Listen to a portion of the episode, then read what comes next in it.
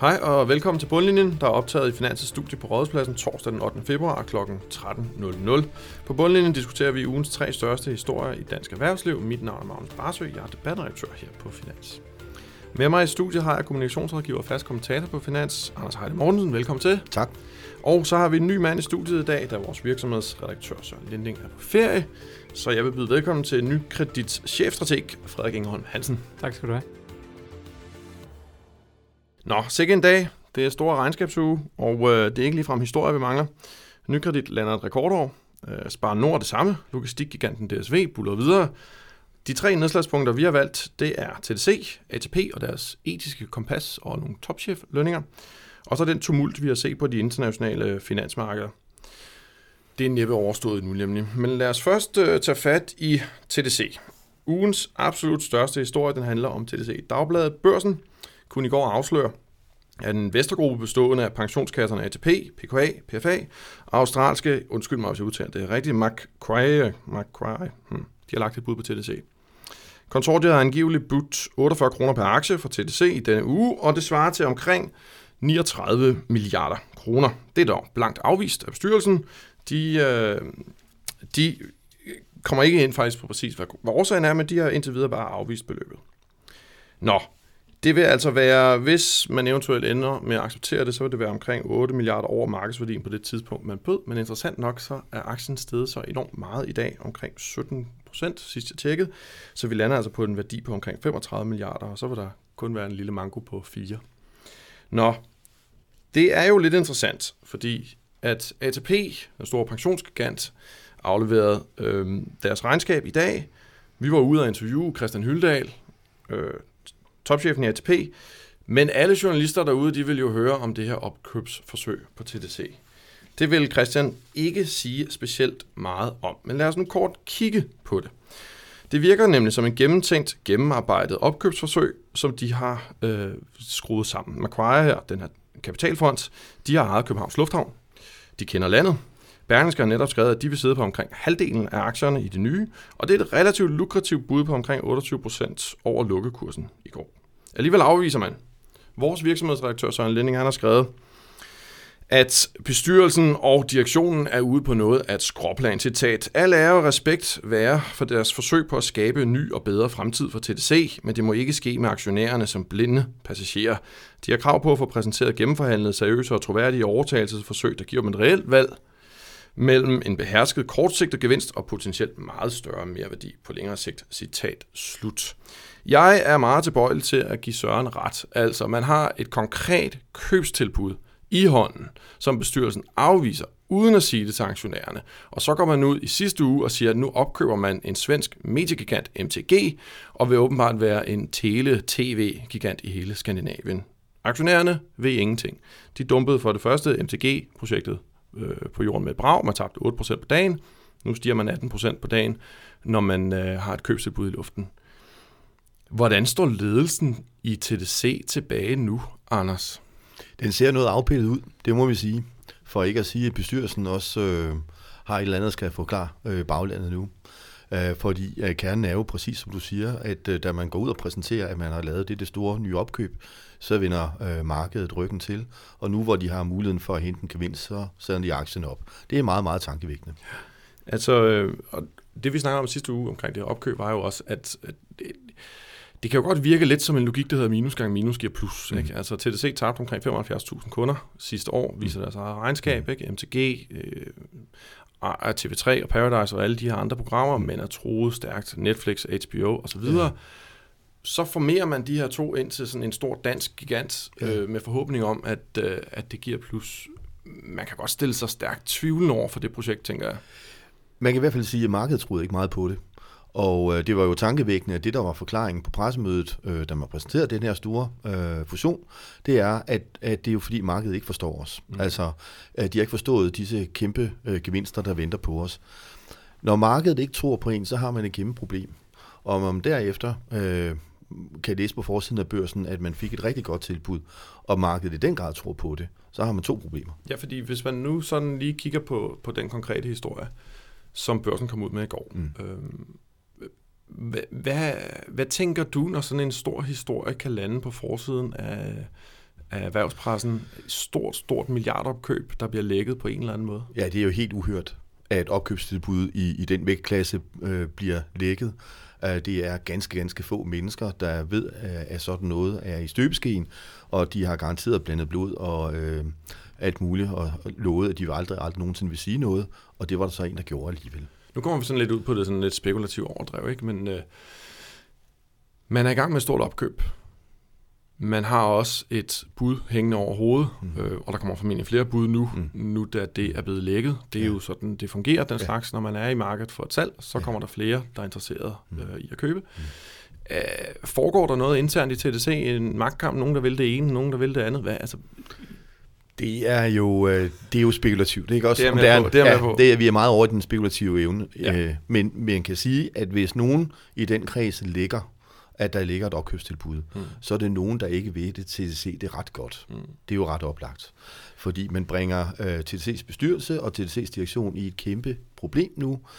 At det er sådan, at man har, øh, man har råbt ud på rådspladsen, ved I godt, at der er sket noget over i TDC, som vælter virkeligheden fuldstændigt. Mm. Lige til sidst, øh, Pernille Ehrenbjerg, administrerende direktør over TDC, har været på vores dagsorden nogle gange her i programmet. Øh, hun har et lidt varmt sæde over TDC, som jo ikke lige frem øh, har været en top-performer. Øh, nu kommer både opkøb, der kommer fusionsplaner, som markedet dumper. Hvad tænker du om hendes position, altså personlige magtposition over TDC?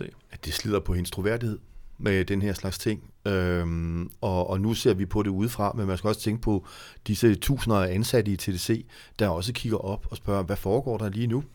Øh, det er deres job, der er på spil, når, når, når sådan nogle planer bliver, bliver lægget. Og jeg tror, at mange de siger, at der er styr på tingene. Mm. Interessant. Øhm, vi må vente og se, hvad der sker mere om TDC. Jeg synes, vi skal hoppe videre til det næste emne, vi har på dagsordenen. Det handler om ATP. Og øh, det er et emne, som har optaget en stor del af den politiske debat. Det er nemlig enorme lønninger til topchefer og direktioner. Lad os kort tage et par eksempler. Betalingstjenesten Nets de gik på børsen med et bonusprogram, der belønnede omkring 70 ledende medarbejdere med et program til en samlet værdi af 2,4 milliarder kroner. Topchefen Bo Nielsen han endte med at tjene over en halv milliard. Kommunikationschefen, der var hos betalingstjenesten i to år, han er stoppet nu, han tjente op mod 35 millioner kroner. I Carlsbergs netop aflagte regnskab, der fremgår det, at de 60 øverste chefer i koncernen, de får 120% ekstra i lønposen, og topchef Sister Hart, han ligger også helt oppe i toppen, men jeg tror, han tjener omkring 36,1 millioner kroner. Det var forrige regnskabstal. Det var lige kun overgået af Lundbæks Kors Schultz på det tidspunkt. Kort sagt, alle ting og alle målinger viser, at lønningerne de stiger ret hastigt i, øh, i de danske børsnoterede selskaber. Her vil den danske pensionsgigant med 800 milliarder kroner i pengetanken, de vil gå forrest. ATP, administrerende direktør Christian Hyldal, han har sagt i et interview i Berlingske, at citat, loftet, er, loftet er nået. Citat slut. Man vil gå forrest og stemme imod yderligere lønhop. Men Sebers' analysechef, han skrev i går i et indlæg på Finans, at sådan noget som lønninger, det er en aftale mellem to parter. Det skal aldrig nogensinde være et politisk spørgsmål. Har han ret, Anders? Altså, øh, det der tabu, det er brudt nu. Uh, og det er jo ikke en eller anden øh, journalist, der pludselig begynder at galpe op i et hjørne, eller en politiker fra enhedslisten, der får sjove idéer. Det er ATP, der er ude og, uh, og rykke det store håndtag. Uh, Christian Hyldal, han siger i et interview, der kørte øh, i sidste weekend, at øh, han har været ude og sætte øh, foden ned over for yderligere lønstigninger i Carlsberg, som du nævnte. Han har faktisk været imod at hæve øh, direktørlønningerne i, øh, i Carlsberg. Og det er jo meget opsigtsvækkende, at den største danske investor siger, der er nået en grænse. Mm. Det er, jo, det er jo et emne, som i virkeligheden rører mange. Altså det er jo også meget, man diskuterer i markedet. Mange økonomer snakker om det. Den her stigende ulighed. Hvad betyder det egentlig for hvad betyder det egentlig for økonomien? Hvad betyder det for en splitning? Øh, er der nogle politiske afledte konsekvenser? Man har snakket om, at det er det, der har båret til bålet, som har stemt Storbritannien ud af EU. Det er dem, der har også stemt på Trump osv. Den her frustration. Mm. Hvis jeg lige må få dig ind, øh, Frederik, øh, det her emne omkring ulighed og topcheflønninger, hvad tænker du? Du sidder markedschefstrateg over over nykredit. Er det noget, øh, I diskuterer eller hører ofte for investorer og folk? Jamen det er jo det sjove ved det emne her, at på den ene side, så er det sådan et emne, der er lidt brandfarligt at se på sig ud og snakke om, at det skal man ikke blande sig i. Og på den anden side er det noget, der bliver skrevet om, ikke alene i store organisationer som OECD og IMF og, og andre lignende sådan store globale organisationer, der faktisk, jeg vil sige, næsten har puttet det her på, på, på, øh, på opslagstavlen som måske et af de vigtigste økonomiske temaer de sidste 3-4-5 år. Og selv øh, store banker som øh, Bank of America, Goldman Sachs osv. skriver øh, faktisk en del om det i deres analyser, så det er jo noget, der er sluppet ind nogle steder, hvor det normalt ikke bliver behandlet. Og det er jo fordi, man generelt vurderer, at der er nogle ret slemme øh, økonomiske sideeffekter af det her. Dels at, at hvis øh, hele indkomsten ender hos de rigeste, så bliver, får vi simpelthen et, et forringet forbrug, for de tenderer til at spare meget mere op og forbruge meget mindre af, af kagen. Så vi får simpelthen et, et, et mangelfuldt forbrug dybest set. Og det, der så sker, det er, og det er jo det, der skete op til finanskrisen, at så den lavere del af indkomstfordelingen, de begynder så at låne til at få en velstandsfremgang, eller ikke en velstandsfremgang nødvendigvis, men i hvert fald en forbrugsfremgang, der så giver nogle problemer på andre tidspunkter. Så, så, så ja, jeg tror, det her det er en, en, en problematik, man kommer til at forholde sig til, og du har helt ret. Det er jo også noget, der, der spiller ind i alle de politiske valg, vi har haft øh, i det sidste stykke tid. De steder, hvor uligheden har været mest udbredt, og, og hvor der har været dele af befolkningen, der har været tabt af opsvinget, der har risikoen for nogle udfald, der, der, kan være, der kan give svære politiske resultater fremadrettet, altså populistiske partier på den ene eller den anden fløj, øh, der ikke er villige til at samarbejde omkring den model, vi har i dag, øh, at de vinder for meget magt. Mm. Øh, det, det, er, det er også en, en frygt, der er sådan i, det brede, øh, i de brede finansmarkeder og i erhvervslivet generelt. Mm. Anders? Jeg siger, øh, uden overhovedet at blande mig i Cepos' øh, udmærkede arbejde, vil jeg sige, det er den mest håbløse kommunikationsstrategi, jeg har øh, mødt længe. At gå ud og sige, det skal vi ikke snakke om. Altså, det, det gør ordentlige mennesker ikke. Altså, det svarer jo til, at, at øh, hver gang vi tænker på Kina, så ved vi, at det der ord menneskerettigheder, det må vi godt tænke, men det må vi ikke sige. Og har det gjort temaet mindre? Øh, det tror jeg ligesom ikke, man kan sige, vel? Uh, altså hvis man sådan skulle se på det udefra, så var det mest fornuftige, man kunne gøre i dansk erhvervsliv, det er at indkalde til en kæmpe konference, hvor også nogen, der måske havde lidt øh, mere øh, skeptiske synspunkter på store lønninger, fik lov til at rase ud, for at sige det sådan, og så havde man haft debatten, og så kunne man på god manier sige, vi har gjort, hvad vi kunne, tak for i dag, og kom godt hjem. Men altså, omvendt kan man sige, også Brøns, altså analysechefen over Sebers, har han ikke også en pointe? Altså, det er jo løn, der bliver aftalt mellem ejer og så lønmodtageren, hvis jeg må kalde det, direktøren i det her tilfælde. Altså, der er jo aktionærer, bestyrelse, repræsenteret via deres bestyrelse, de har indgået en eller anden form for aftale med direktionen, og skal vi nødvendigvis blande os i, i den løndannelse, der er mellem uh, to selvstændige tænkende aktører? Jamen, uh, undskyld Otto Brøns, men du er jo langt bagefter. Altså debatten er jo, er jo outet øh, fuldstændigt. Den kører, præcis som Frederik siger, på, øh, på høje navler. Altså det var en af grundene til måske, at Brexit øh, blev en realitet. At man havde det der opgør med The Fat Cats, øh, som sad og scorede øh, øh, meget store lønninger. Mm. Det, diskussionen er i gang, og den bliver ikke mindre. Det tror jeg er helt sikkert. Altså øh, hvis man dividerer øh, Carlsbergs øh, topchefs løn med 365, så har han faktisk fået i underkanten, underkanten af 100.000 kroner om dagen. Det er altså et stort beløb, ligegyldigt hvordan vi vender og drejer det. Og det er fordi, det her er ikke bare et beløb. Det er en løn i en kultur, som i Danmark er en ret øh, jævn kultur. Der er ikke så stor forskel på top og bund, og vi har en kultur, om vi kan tale om alt. Ikke? Og derfor også at sige, at en dagløn på 100.000, det er tabu, det taler vi ikke om. Det er sådan set et ret absurd synspunkt på dansk grund. Han gør virkelig sig selv en bjørntjeneste ved at sige, ja, det... at, at, at det der diskuterer vi slet ikke, i stedet for måske at indtage et synspunkt i debatten, som ja. hedder, hvor, hvor, hvor skal grænsen ligge? Hvor det vil jeg sige vil være den oplagte strategi. Øhm, en sidste ting om ATP, øh, som vi lige skal vende, inden vi går videre til det sidste emne, øh, det er i virkeligheden det her med etik og investeringer. Altså nu vil ATP gerne tage føretrøjen her, og været ude at kritisere lidt de her lønpakker. Øhm, men hvordan er det lige med de andre dele af ATP's investeringsstrategi? Er den lige så etisk stringent, Anders? Nej, øh, der er et eller andet, øh, der er ligesom en fugl, der synger falsk i det hele. Øh, der er noget med tobak, fordi de, i ATP har man ikke nogen kvababbelser ved at investere i tobak. Og det, det er jo et helt legitimt synspunkt, som også Christian Hyldal siger. Det er en legitim industri. Men der er altså nogle andre store aktører i pensionsmarkedet i Danmark, der synes, at tobak er en ret dårlig øh, ting at investere i, selvom der er et pænt stort afkast. Og særligt Christian Hyldals argumentation er interessant, nemlig at det er en legitim industri. Og der var jeg jo så øhm, altså ikke så venlig, så forleden så skrev jeg, at det er bordeldrift, sådan set også i Tyskland, øh, import af rumænske piger, man så kan bruge mod kontantbetaling. Det er en helt legitim industri, øh, men alligevel vil der være mange i Danmark, der vil tænke, det har vi egentlig ikke rigtig lyst til at få investeret vores penge i, det der øh, cirkus, der foregår på bordellerne i Tyskland. Mm. Så der er noget, der ligger ud over øh, forretning, øh, forhåbentlig. Og jeg ved ikke, om, om du, Frederik, også øh, har et synspunkt på, på sådan en sag, men... Nej, jeg vil sige generelt, den der skældning er jo svær, ikke? Og der er nogen, der, der, der holder... Altså, våbenindustri er jo også en legitim industri. Der er en række pensionsselskaber specielt, der ikke investerer i, i den del. Øh, FN har jo lavet nogle retningslinjer for, hvilken del af våbenindustrien, der så er den særlige slemme om sådan noget med, med noget mine drift og nogle andre ting, som er, øh, eller mineproduktion selvfølgelig, øh, som er særlig, særlig udsat.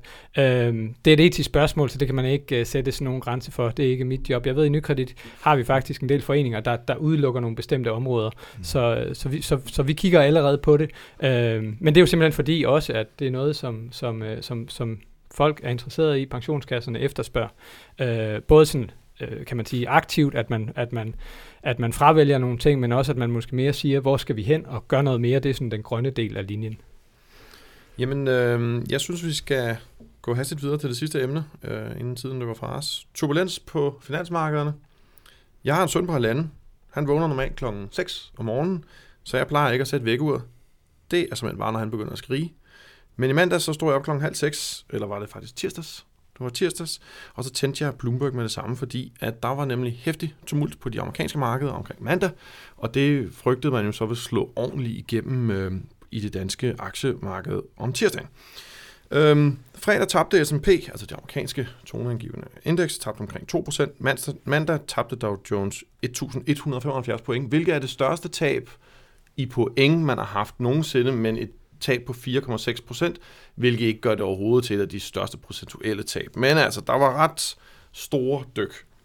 En buying opportunity lød det hele vejen rundt i markedet, og ganske rigtige stigninger fulgte efter. Men når man kigger ud på markedet nu, nu er der gået et par dage, lidt uro, lidt stigninger, lidt fald, det virker som om, at vi falder lidt igen i dag. Frederik, hvor bekymret skal man være derude som normal investor, eller hvis man bare har penge i sin pensionskasse? Er det her et lille blip, eller er det forvarsel om noget lidt større? Jeg, jeg tror faktisk, at, at jeg tror først og fremmest, det er et lille blip. Jeg tror, at, øh, at, at, at der var kommet lige lovligt meget kul på markederne, øh, specielt den sidste del af sidste år. Så fik vi en skattelettelse oveni, som folk måske ikke rigtig, de store øh, fonde måske ikke rigtig turde omfavne i slutningen af sidste år, fordi mod slutningen af året har man ikke lyst til at sætte sine resultater over styr, så der er man mange lidt mere forsigtige. Så kommer vi ind i det nye år, og vi startede året med de fire, tre første, de fire, tre første, øh, tre, fire første dage på året. Det var simpelthen øh, lyn og torden. Markederne fløj op af, og vi fik jo afkast, man normalt skal vente ved at nærmest sige et til to kvartaler normalt på at få. Det fik vi i løbet af en lille uges tid. Så gik der, så, så og det var, kan man sige, første omgang mest aktiemarked. Så begyndte vi lige så stille at få nogle renter, der, der kravlede mere med op. De var allerede stedet lidt mod slutningen af sidste år også, og så fik vi det her nøgletal fra USA, den amerikanske jobrapport, med, et, med en øh, stigning i timelønningerne, som har ligget på, som lå på 2,9 procent, det højeste, som vi har set i rigtig lang tid. Vi har ligget sådan mellem 2, 3-4 stykker op til 2, 7-8 stykker, og så sprang vi lige ud af det range. Og det gav sådan ekstra stof til eftertanke i forhold til det her med, ja, oh, der er måske lidt mere inflation på vej, mere inflation betyder højere renter, mere inflation betyder også ringere profit i virksomhederne, fordi den største omkostningskilde for virksomhederne er jo virkelig deres, deres lønninger. Det er lang tid siden, det var råvarer. Øhm, så man kan sige, sådan fra to fronter blev aktiemarkedet angrebet. Jeg tror, at den væsentligste af rentedelen, det er, at mm. renterne tikkede højere op, og det fik så endnu et, et skub i vejret fredag, endnu et skub i vejret mandag, og det var de her kraftige rentestigninger, tror jeg, der var den, den udløsende faktor. Og det giver faktisk god mening. Det er for mig på sigt det, der truer aktiemarkedet, som er meget dyrt prisfastsat, at renterne skal op på et mere et højere niveau, mere normalt, det kan man diskutere, hvad er normalt i den verden, vi mm. lever i i dag, det er svært at sige, men i hvert fald et højere niveau, efter en lang, lang periode, hvor centralbanken har gjort, hvad de kunne for at holde dem nede. Ja, altså, og, og netop nu kommer det på centralbankerne, ikke? Altså, når jeg har snakket med folk, der, der netop har siddet i markedet, og man har spurgt dem, hvad er den primære årsag til, at vi har set de her enorme stigninger, vi har set over de seneste år, så siger de stort set alle sammen pengepolitik. En eller anden afart. Meget lav rente, pumpet penge ud af systemet. Nu begynder vi at slukke en lille smule for sluserne. Der har været alle mulige forskellige sådan, grunde de seneste par dage luftet af spekulanter i markedet og øh, teorier. Robotkøb, øh, øh, stigende lønninger, som du selv peger på, renter. Hvis du skal tage fat i en årsag, så hører jeg dig sige, at så må det være renten, og det er en naturlig form for, øh, for afdæmpning på de stigninger, vi har set. Ja, ja, ja det er jeg helt enig i. Jeg synes, det er den bevægelse, vi ser op i renten, er det væsentlige. Og så på et tidspunkt, der, skal man, der kan man sige, det danner på en eller anden måde forvarsel for noget mere. Og jeg vil sige, det løntal, vi får, er ikke i sig selv det, der gør det, men det sætter nogle spekulationer i gang om, om vi er ved at nå den del af cyklusen, hvor inflation, inflationen bliver presset op, så centralbankerne er mere, nødt til at gøre noget mere aggressivt, og hvis de er det, så kommer det også til at betyde højere renter. Mm. Det er sådan ligesom historien, og jeg, i min optik er det nok mere end 2019-historie, som for alvor kommer til at udspille sig, når vi kommer endnu højere op på renterne. Jeg, tror, jeg mener, at renterne stadigvæk er så er så tilpas lave. Og jeg tror stadigvæk, at der er så tilpas meget krudt tilbage i pengepolitikken. Altså ECB køber stadig op i 9 måneder endnu. Øh, 8 måneder endnu, nu er vi så inde i februar. 8 måneder endnu. Bank of Japan gør det formentlig hele året, måske endda et stykke ind i næste år. Og det de gør, det kommer mere til at, at overdøve det, at, at Federal Reserve i USA lige så stille faktisk er begyndt at gå den anden vej og lade deres obligationsportefølje, de sælger jo ikke ud af den, men de lader den løbe ud selv, eftersom obligationerne løber ud. Det betyder bare, at der stadigvæk er det her pres fra centralbankerne, nogle, det her penge fra centralbanken, der flyder ind i markedet, og som for mig at vil medvirke til, i hvert fald i det, det meste af det år, vi, vi, vi er i nu, at holde igen på renterne. Mm. Jeg tror også, at inflationsudviklingen vil være tilpas langsom. Hvis, hvis, øh, hvis vi så lige øh, tager fat i nogle af de mere eksotiske dele af, af hvad der er sket. Ikke? Øh, Bitcoin faldt også. Kryptofans de har snakket meget om, at øh, det her det er guld 2,0, og uh, Save Asset, og det her pengene vil flyde ind. Ikke? Øh, nogle af de vurderinger om, hvor prisen ender henne, lyder fuldstændig vanvittige. Op i 300.000 øh, dollar, tror jeg, jeg har hørt øh, nogle af de diehard kryptofans nævne i dag. Nu ligger vi på omkring 8.500 dollar. Den var nede og ralle på omkring 6.000 øh, tirsdag. Man tabte 20-25 procent easily i løbet af 24 timer. Safe Haven, guld 2,0, den myte kan vi efterhånden godt slå ihjel om bitcoin, kan vi ikke det?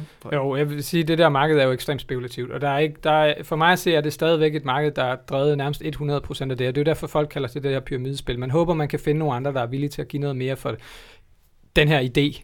Og så er der nogle, nogle, nogle believers i ideen, altså nogen, der tror på, at det her måske bliver det nye, men jeg tror, at langt de fleste af dem, der smider penge i det her, de har set, hvor hurtigt det er gået for et par måneder siden, nu er det holdt lidt op, og, og har har fået appetit på at prøve at døbe foden i det, og så har de købt, øh, købt ind i den historie. Jeg tror ikke, at der, der er særlig meget, øh, særlig meget fundamentalt hos langt de fleste, der investerer i det, og det betyder også, at det agerer fuldstændig ligesom andre spekulative aktiver. Det falder som sten, når der er uro.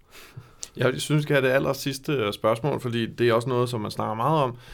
VIX-fonde, altså det, øh, det handler om folk, der spekulerer i, at der er meget, meget små udsving på markedet, og der er rigtig mange øh, spekulanter, der har puttet penge i det. Små sparer og, og investorer, kasser osv.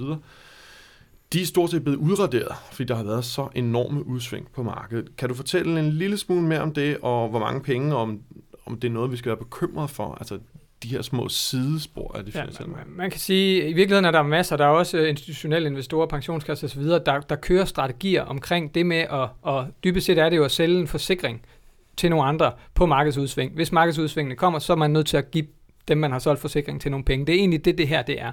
Det betyder så, at man jo bliver ramt i hovedet, og det får man så en lille præmie for hele tiden. Og hvis man vurderer, at den lille præmie er nok til ligesom at kompensere en for, at man en gang man får et ordentligt slag i hovedet med et baseballbat, så er det jo fint. Men det er lidt sådan strategien er. En masse små gevinster mod et ordentligt spark i hovedet en gang imellem.